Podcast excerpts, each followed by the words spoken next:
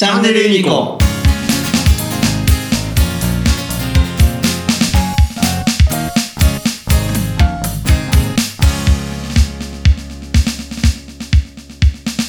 もう本当に帰れなくても構わないっていうぐらいでやるんですけど、うん。下にいる人たちは じゃあ何すればいいんですか、うん。待ってますよぐらいのスタンスなんで、そこは温度差結構ありますね。そうね。そこはまあ埋まることはないでしょうね。ないです。ううんん、ただその問題っていうものに対してのその課題への落とし込みとうん。課題の解決に関して、うん。まあ、それまでどういう態度で臨んでたかっていうところは、うん。やっぱちょっと問いたいところはありますよね。いい加減に放置しててうん。起きたんであれば、うん。だって放置するから起きるじゃんそりゃっていう話やし。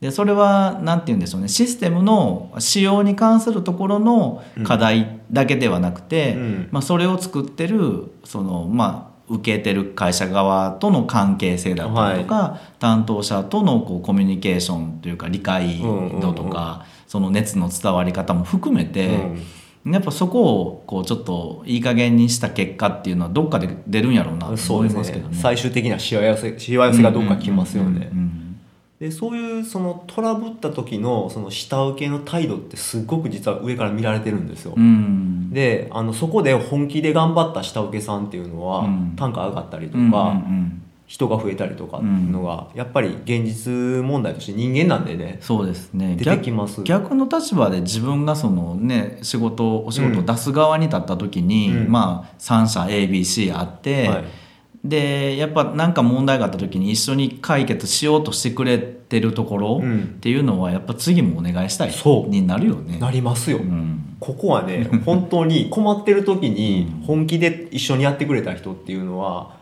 もまたまたもう一回やりたいなと思いますし、もっともっと信用できるんちゃうかなっていうふうに仕事大きなもの任せられますからだから問題が起こった時ほどこう人の本質みたいなのが見えますよね。出ますよね。うんうん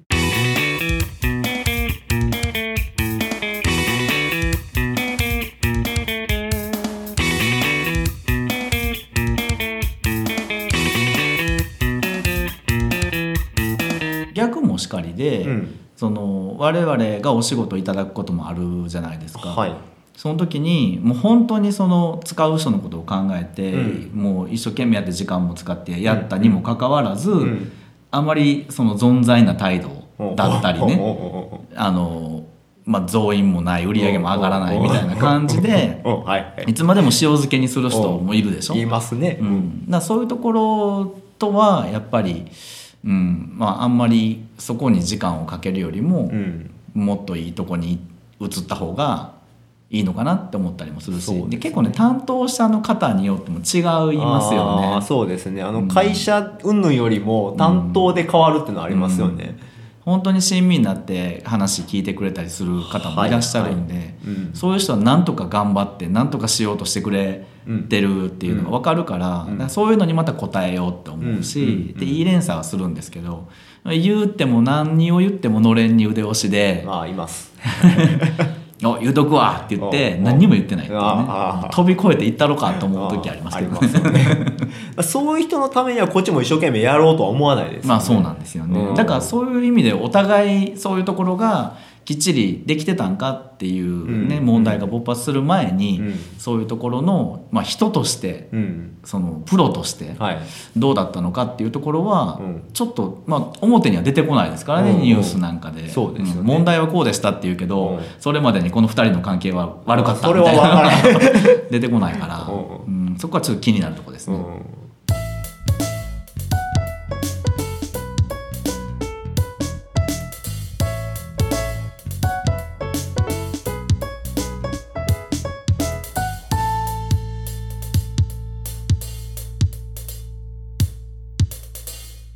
で実際にその人との関係とかもあるあるんですけど問題が起こった時にね私がそのし下の立場から上の人を見る時にやっぱりこの今説明したような問題の表面だけを見るんじゃなくてちゃんと分析した上であなたはこれをいつまでにやってくださいっていうふうにきちんと課題化してうん。分けてくれるリーダーっていうのはん。ものすごいたくあの頼もしいなっていうふうに思いますね。そうですね、うん。まあ、もちろんそれを自分で見つけていけるようになってもらうっていうことが、うんうん。あの大事なことやと思うので、はい。そのまあ、それをこう自分たちが、えーそういうことを実際にやるっていうのを通して、うんうん。あこうやってこう分析していくというか、分解していって解決に導くっていうのはあの見て学んでほしいというか真似してほしいとこやし、う今度はそれが自分でできるようになる。うん。っていうのが成長なんやろうなと思いますけどね、うんうん。そうですようね。ん。よくあのシステムの不具合とか出るじゃないですか。す。はい。で不具合が出た時に、うん。その場合分けというか、うん。こうまあ起きた事象からどこが原因かを探っていくのに、はい。まあ、パラメーターがいくつかあってね、うんうんうん。でこのパラメーターの時に不具合が出ますと、うん。ほんならある1個のパラメータを変えてもうん。問題が変わらないと、うんうん。やっぱおどうしても不具合が出ると、うん。でもこれを変えると出たり出えへんかったりするってはい。切り分け？うん。切り分けができないと、うんあの複雑に絡み合うじゃないですか必ず、はい。はいパラメーターって、うん。だからそういう時にきっちり切り分けしてこれが原因やと思うっていう思考回路は、うん。この業界では必須やと思いますね、うんうんうんうん。多分ねそれさっき出てきた例で言うと人物金情報時間やと思うそういうことだね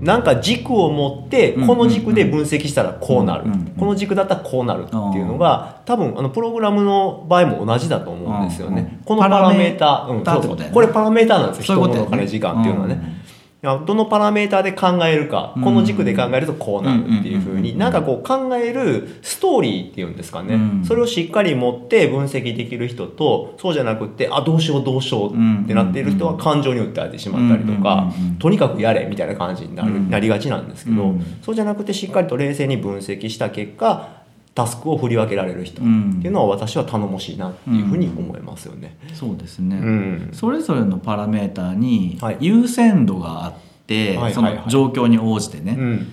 あの特に金と時間に関しては、うん。あのもう決まってるんですよ、そうですね。ある程度、うん。行く見積もりを出してそれで受注するわけじゃないですか、はい。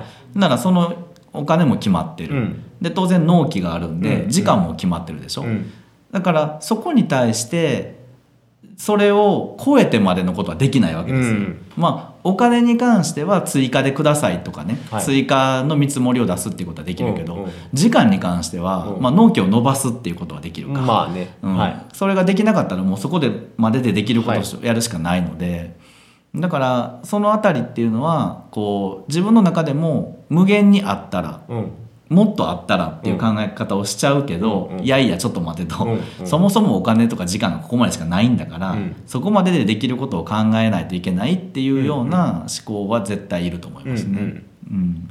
今かあの藤原さんの話してて確実にそのいろんな軸でちゃんと考えているなっていうのは分かるんですよね。うんうんうん。時間はこうだ、うん。お金はこうだっていうふうに、だからもうできないことはできないで割り切ってしまうしかないって言って、ここはもう諦めるというか、もう固定しちゃうと。うん。で考えられるものを変化す変化できるものに関してだけこうしようこうしようっていうふうに考えられてるんで、ちゃんと軸を持って問題分析ができてるんだなっていうふうに感じましたね。うん。うん。よかった。